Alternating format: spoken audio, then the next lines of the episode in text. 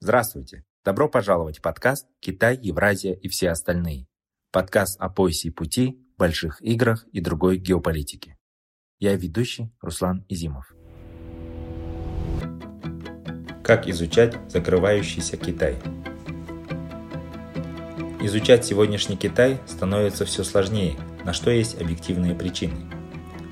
С одной стороны, сам Китай, благодаря политике амбициозного и жесткого лидера Си Цзиньпина, стремительно закрывается. Свобода китайских экспертов по высказыванию своего мнения и оценок заметно сузилась, особенно в последние годы. С другой стороны, сам процесс китаеведения в России и странах Центральной Азии все еще остается достаточно слабым и эпизодическим. Все это ведет к тому, что нынешняя внешняя политика Китая становится все более непредсказуемой и не очень понятной для внешнего наблюдателя. Самый главный интерес сегодня вызывают реальные грани российско-китайского сотрудничества. Будет ли Пекин на деле поддерживать своего партнера или все же, опасаясь санкций Запада, будет постепенно дистанцироваться от Москвы. Не менее живой интерес вызывает будущее взаимоотношения Москвы и Пекина в Центральной Азии. До сих пор Китаю и России удавалось находить точки соприкосновения здесь и даже проводить скоординированную политику. Но этот статус-кво постепенно меняется, и Китай инициирует в регионе новые многосторонние механизмы для расширения своего присутствия и влияния. В этих условиях очевидно, что интересы Москвы и Пекина в Центральной Азии рано или поздно могут войти в противоречие. И самое главное, как республикам региона не допустить такого сценария. Все эти вопросы делают изучение Китая первостепенной задачей как в России, так и в странах Центральной Азии. Сегодня здесь стараются воспитать новое поколение специалистов по современному Китаю. Что важно учитывать при изучении Китая? Как создать свою аналитическую школу, как развиваются интересы Китая, России и Центральной Азии. Эти вопросы мы обсуждаем с представителем нового поколения китаеведов, с научным сотрудником фонда «Карнеги за международный мир» Темуром Умаровым. Темур Умаров, научный сотрудник фонда «Карнеги за международный мир». Тимур, приветствую вас на нашем подкасте, очень рады, что вы нашли время. В самом начале хотелось бы немного поговорить про Китай, точнее про то, как идет изучение Китая. В Центральной Азии это все еще неизвестный партнер. А вот расскажите, пожалуйста, как в России изучают Китай? Как меняется ситуация в этой сфере в последние годы? Например, стал ли Китай ближе для россиян или остается, как и для нас, неизвестным и непонятным партнером?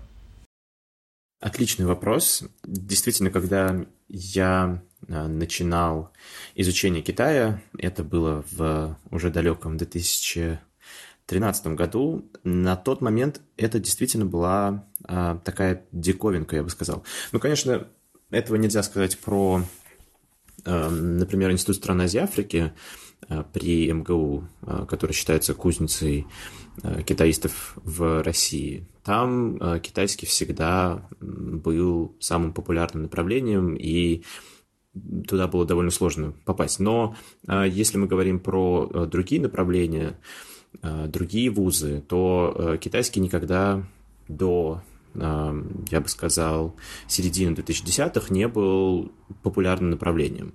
Ну вот даже если взять МГИМО, китайский все еще там считается редким языком, да, то есть есть курсы изучения редких языков, и туда включен по какой-то причине китайский, хотя китайский сложно назвать редким языком.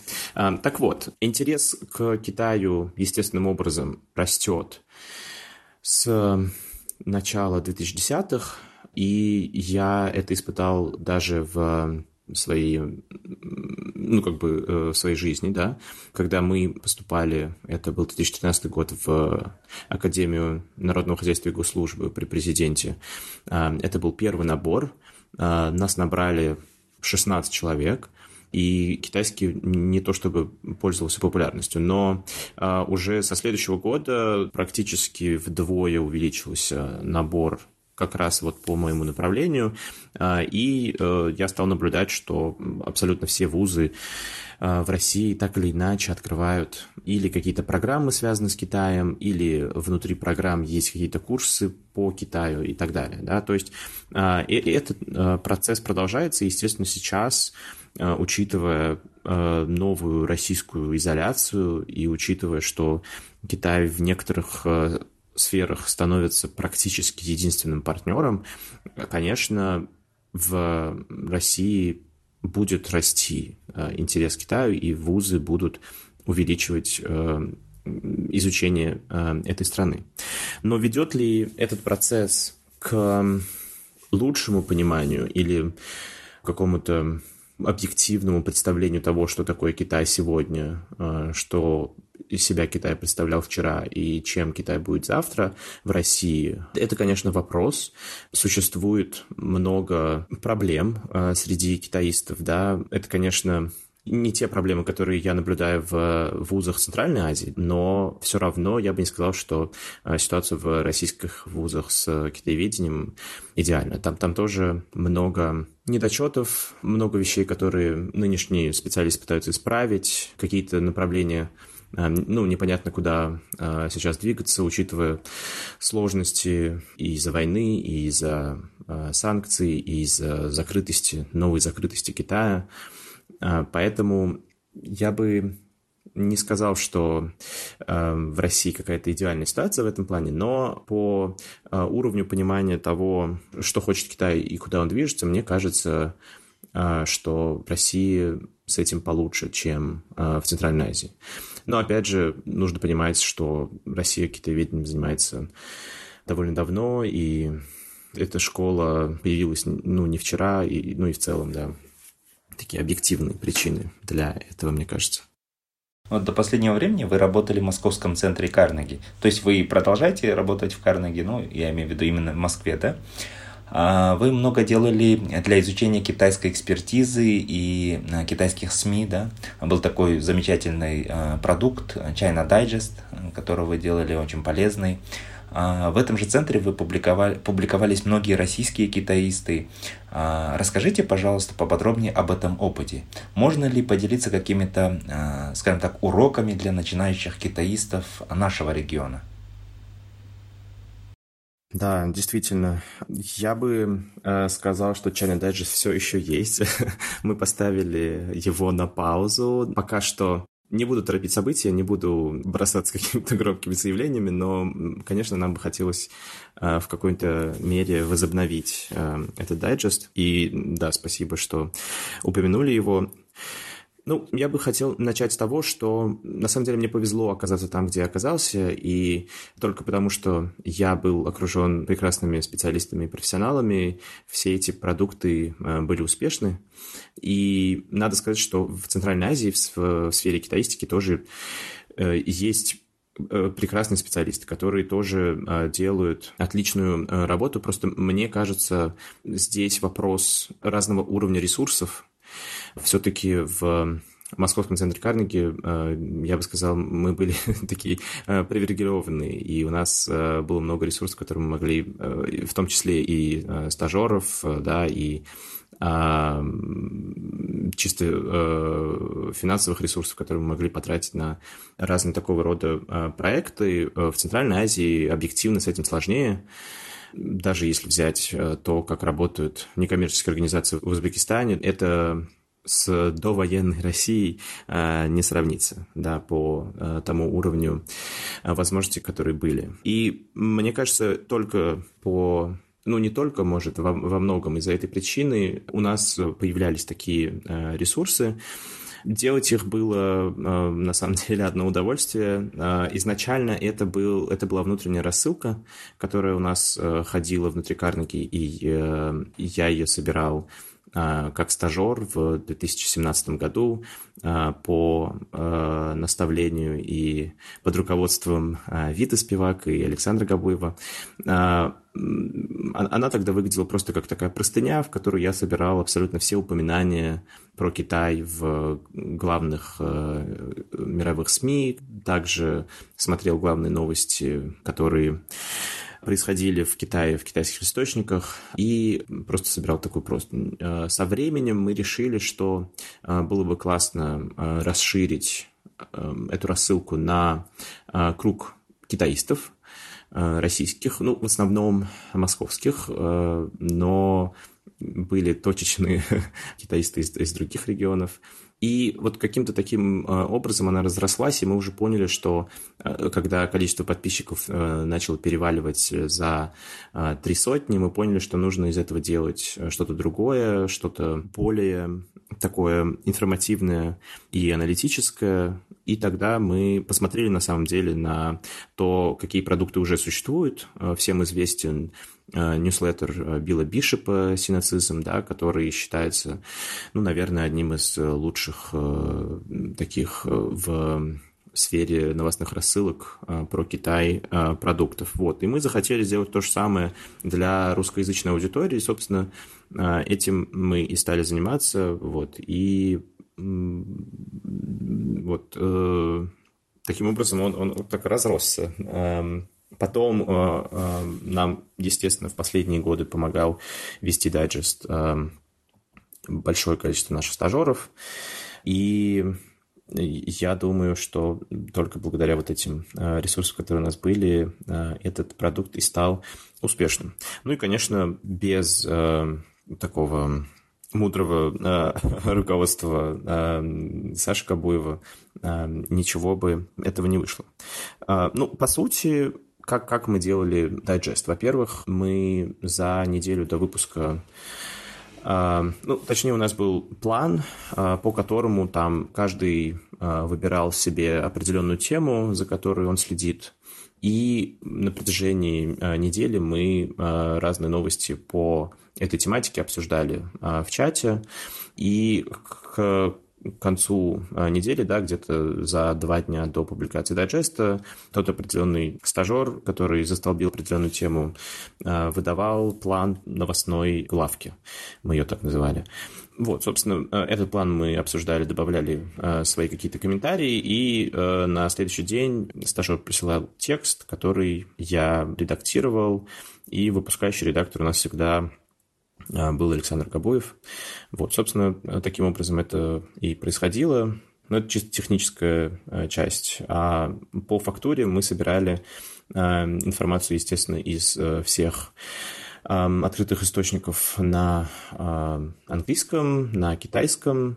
И если это про российско-китайские отношения, про Китай в Центральной Азии, то из местных первоисточников и так далее. Ну, на самом деле, никакого секрета. Просто много разных сайтов посещали и собирали отовсюду информацию, и как бы собирали это все в одном месте.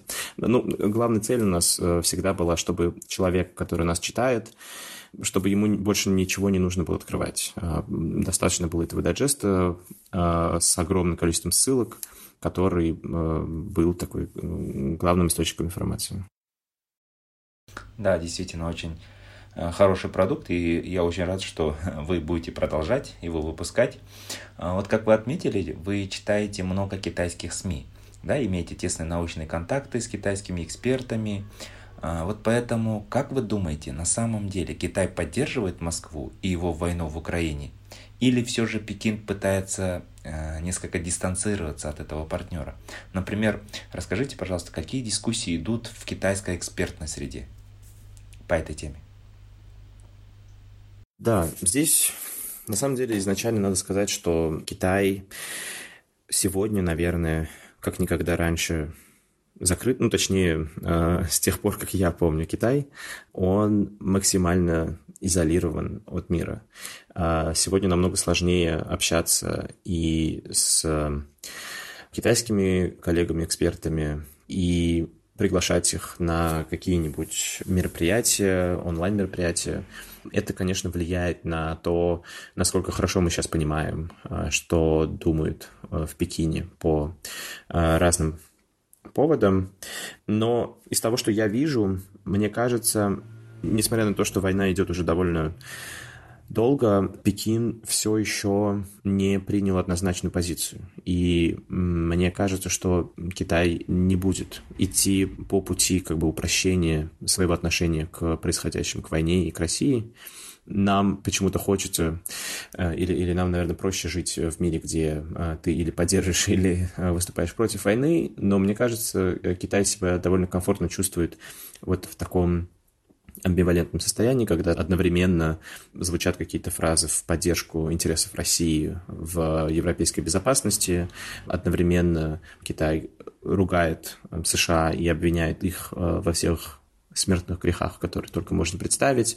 И в параллели с этим Китай говорит про территориальную целостность и э, суверенитет Украины, что это принципиальные вещи, которые нельзя нарушать. Да? Одновременно Китай говорит про то, что одни страны не могут вмешиваться во внутренние дела других суверенных стран.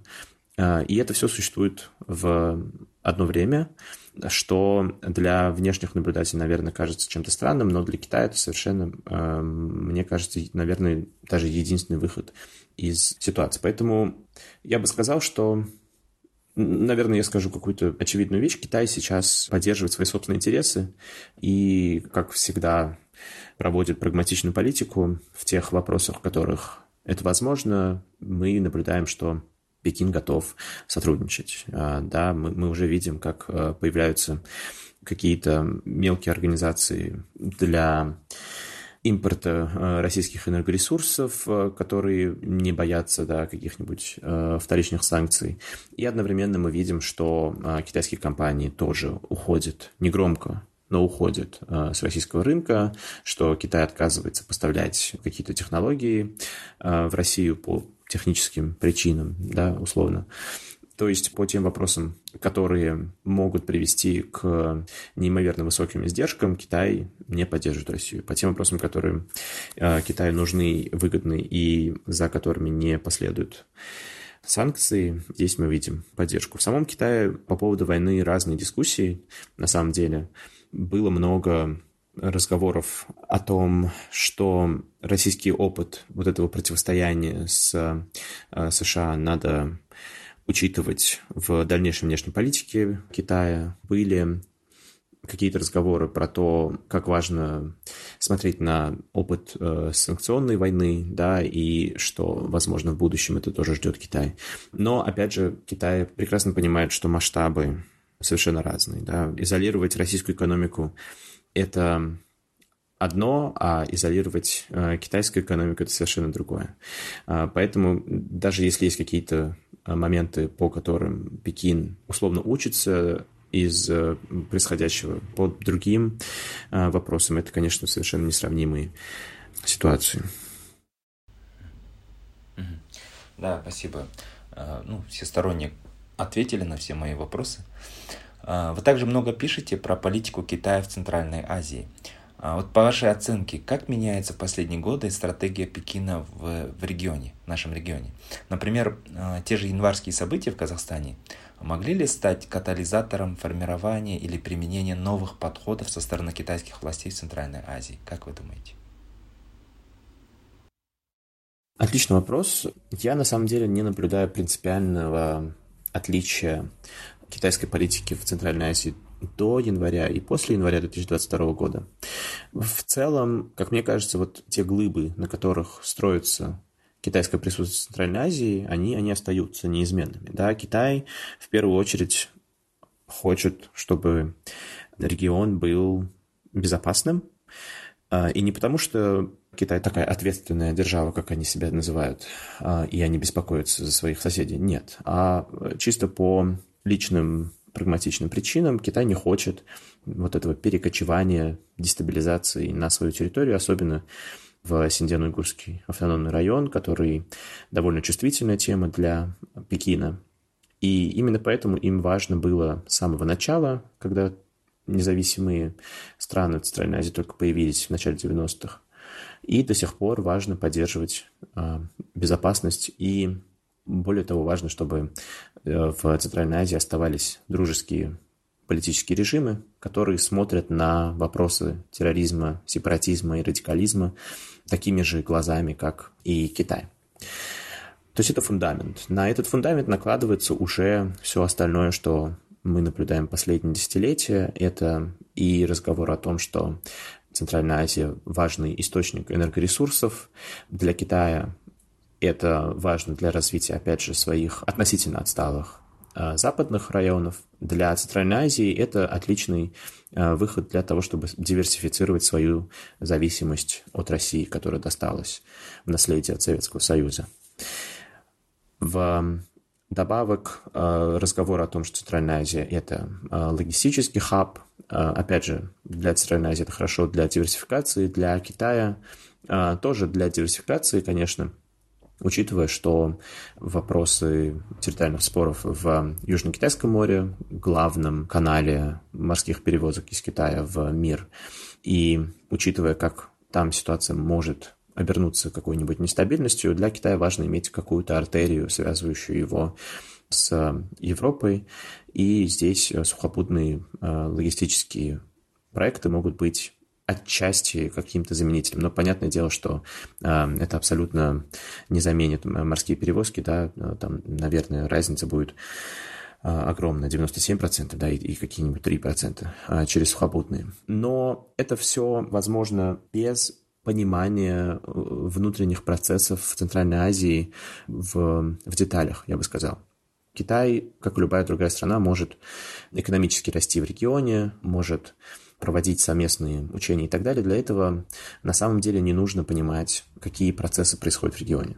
Но э, вот январский кризис э, в Казахстане продемонстрировал, как важно для Китая э, быть в курсе внутренних процессов Центральной Азии, как важно понимать вообще, кто есть кто в регионе, какие сейчас там проблемы и насколько вообще стабильны политические режимы. Потому что весь этот фундамент, который Китай простроил с, условно, девяностых в Центральной Азии, он строится на том, что у Китая прекрасные отношения с местными политическими режимами. И когда стабильность этих режимов оказывается под вопросом, под вопросом оказывается абсолютно все присутствие Китая в Центральной Азии. И именно поэтому январские события э, застали Пекин врасплох и дали понять, что без улучшения понимания, без углубления исследований Центральной Азии, без специалистов по Центральной Азии дальше развивать отношения, наверное, невозможно. И именно поэтому мы увидели впервые в истории российско-китайских отношений декларацию о том, что Москва и Пекин будут сотрудничать в вот этих смежных регионах, как они это назвали, в совместной декларации.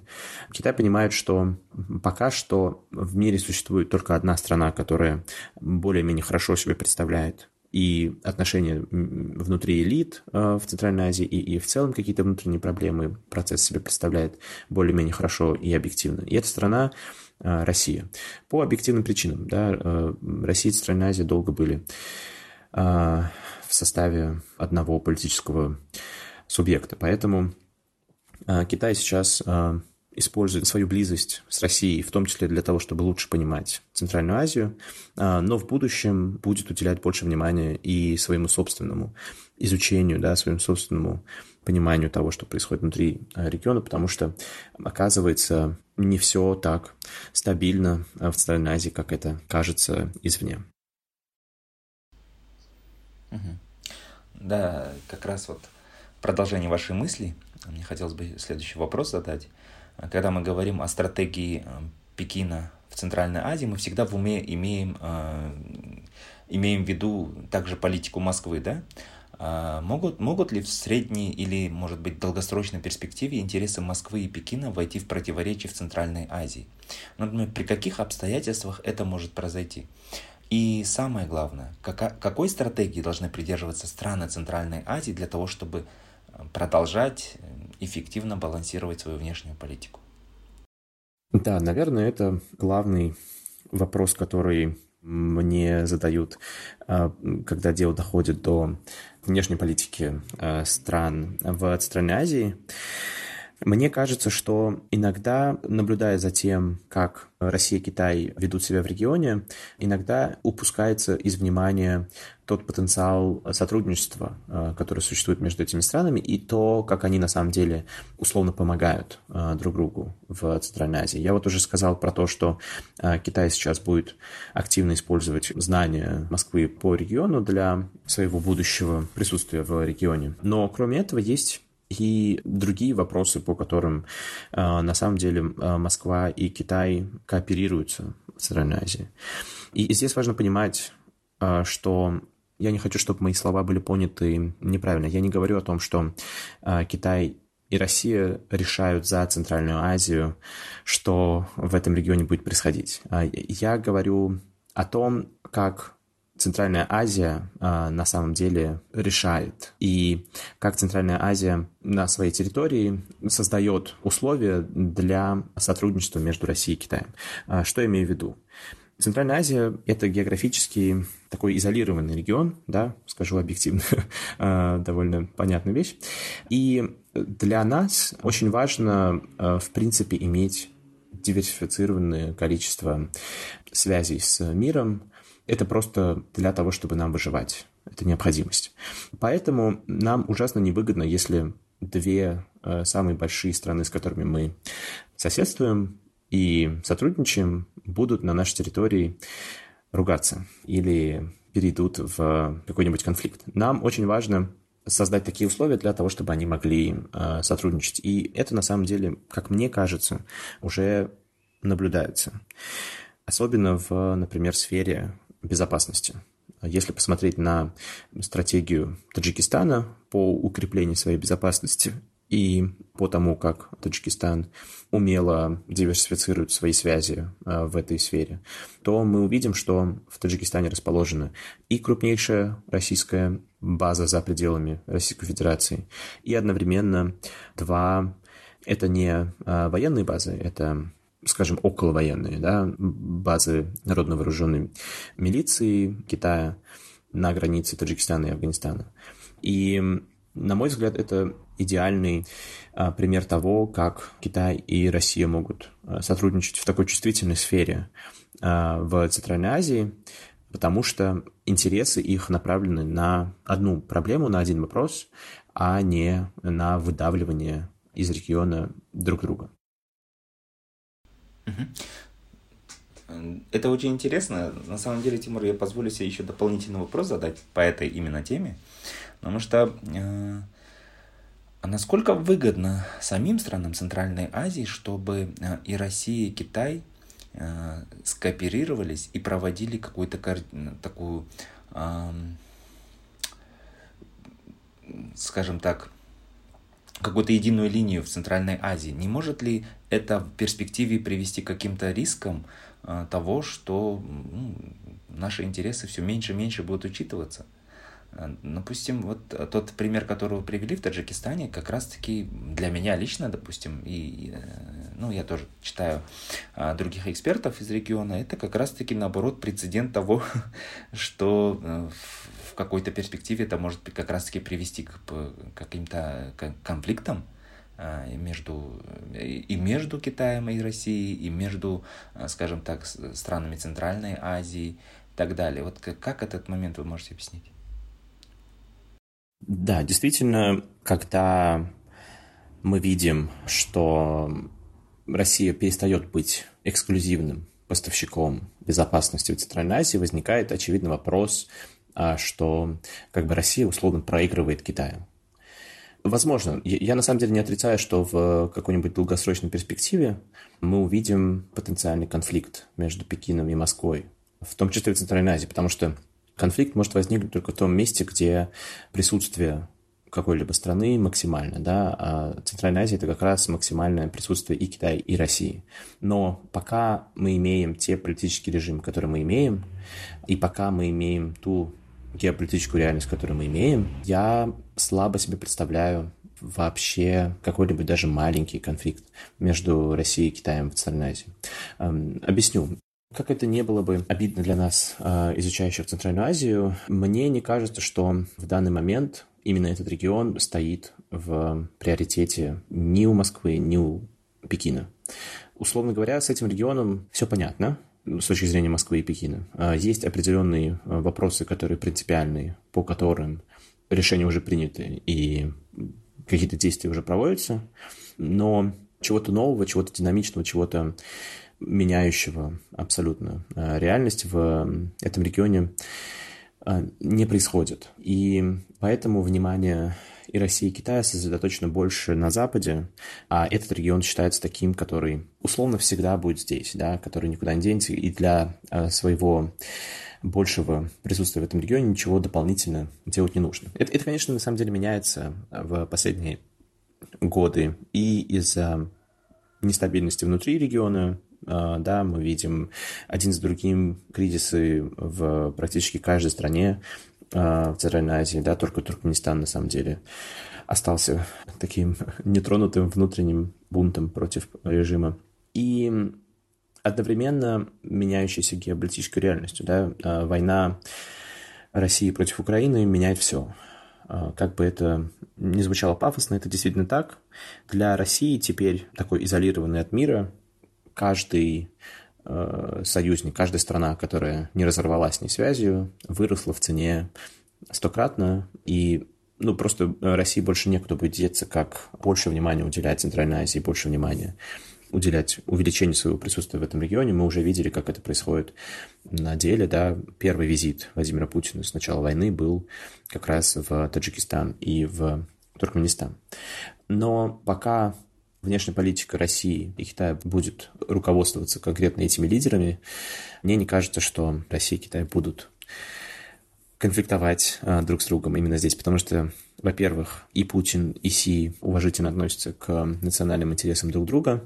Да, мы это видим по риторике. Владимир Путин лично говорил много раз, что это не цитата, условно, мы не вправе останавливать самую густонаселенную страну в мире от достижение своих э, национальных интересов национальной безопасности. Да? Это он говорил как раз про китайское военное присутствие. Или не военное, а силовое присутствие э, за пределами своей территории. И одновременно у Китая с Россией сейчас есть как бы большие проблемы в виде Америки, в виде условного Запада, против которого они каким-то таким образом окукливаются. И я думаю, в ближайшие десятилетия как раз противостояние Западом будет таким самым главным лейтмотивом в этих отношениях, а Центральная Азия останется как бы на потом, когда эти вопросы будут каким-то образом решены. Спасибо. Тимур, наконец, я еще один завершающий вопрос хотел с вами обсудить как раз про, про наш регион, про Центральную Азию. В последние годы у нас в Центральной Азии много говорят про региональную интеграцию. Хотя, если объективно, то какой-то импульс, который наблюдался в скажем так, в две тысячи восемнадцатом году, как мне кажется, угас, и каждая страна региона сегодня больше концентрируется на своих собственных проблемах. Да, но это, конечно, повлияла и пандемия, и, и вот война, и другие факторы. К тому же старые проблемы еще между отдельными странами региона все еще остаются актуальными и взрывоопасными. Да? Это вот отношения между Кыргызстаном и Таджикистаном, конфликты. В этой ситуации я лично думаю, что можно было бы немного изменить подход к региональной интеграции и начать с малого. Например, веро- вероятно, целесообразным и более практичным было бы начать с некого экономического альянса между Казахстаном и Узбекистаном. Тем более, что вот недавно была подписана декларация о союзнических отношениях, и, как мы видим, стороны делают какие-то практические шаги в этом направлении, да, в направлении реальной кооперации. Как вы оцениваете такую идею? Я с вами согласен в том, что в таком, на самом деле, сложном и многогранном процессе, как интеграция, нужно начинать с малых шагов. И мне действительно кажется, что Центральная Азия уже находит вот этот путь. И сближение Казахстана с Узбекистаном – это как раз очень показательный, очень важный этап в этом направлении. Но надо понимать, что в вопросе интеграции много проблем как раз потому, что Центральная Азия, она разная. Многим, кто говорит про Центральную Азию, кажется, что это такой единый регион, очень внутри себя похожий. Да, есть, конечно, похожести, их много, но есть и совершенно отличающиеся черты, которые не позволяют до конца друг друга понимать и которые приводят к тому, что у стран разные цели. И опять же, как вы сказали, с две тысячи восемнадцатого года мы наблюдаем, конечно, пик, да, интереса к интеграции, но пандемия его, конечно, так придавила. И сейчас, после того, как в каждой из центральноазиатских стран произошел политический кризис, да, началось все. Ну, если мы говорим про последние годы, наверное, Кыргызстан и очередной государственный переворот там. Потом у нас был январские события в Казахстане. До этого довольно долгосрочный период неспокойности в Горно-Бадахшанском э, автономном округе, э, на Памире в Таджикистане. Теперь каракалпакские события, да, мы видим, что регион в э, таком очень неспокойном времени сейчас живет. И когда у каждого политического режима есть свои собственные экзистенциальные проблемы, наверное, это не самый хороший период для того, чтобы думать о интеграции. А, а вообще, что такое интеграция? Интеграция – это когда одна страна немножко делится своим суверенитетом, отдает его немножко другой стране для того, чтобы создать вот какой-то действительно более большой мегарегион с какими-то общими целями. Но это невозможно, когда политические режимы чувствуют себя в опасности и сами находятся вот в таком очень турбулентном состоянии. В этом состоянии, наоборот, страны немножко даже закрываются, пытаются оградиться от всего внешнего, мешающего стабилизации режима. И, ну, конечно, это совпадает еще и с транзитами власти. В любом авторитарном государстве транзит власти – это самая чувствительная проблема. И мы видели, как на самом деле и в январе казахстанские события э, – это отчасти эхо транзита власти. И мы видим эти процессы, опять же, по всему региону, да, транзит власти и в Кыргызстане, неудавшийся и ставивший под вопросы все вот эти вопросы демократически избранных э, руководителей там. Транзит власти в Узбекистане, в принципе, запустил процесс такого энергичного движения Центральной Азии в каком-то направлении, в котором… Пока мы не понимаем, в каком точно транзит в Туркменистане и грядущий транзит в Таджикистане. То есть каждый, каждый режим себя сейчас находит в таком состоянии, которое не позволяет открываться и быть уязвимым по отношению даже к своим близким соседям. Поэтому, мне кажется, пока не будут решены вот эти вопросы об интеграции в Центральной Азии, можно забыть, но это не значит, что… Малые шаги в этом направлении ничего не значат. Это как раз тот костяк Узбекистана и Казахстана, вокруг которого потенциально в будущем и возникнет интеграция в этом регионе. А, как мне кажется, это действительно процесс, который невозможно остановить. И в будущем мы, я уверен, будем жить действительно в интегрированной Центральной Азии. И это будет не просто регион, который все называют по… такой советской памяти, а, а действительно регион связан и экономически, и, возможно, даже а, политически.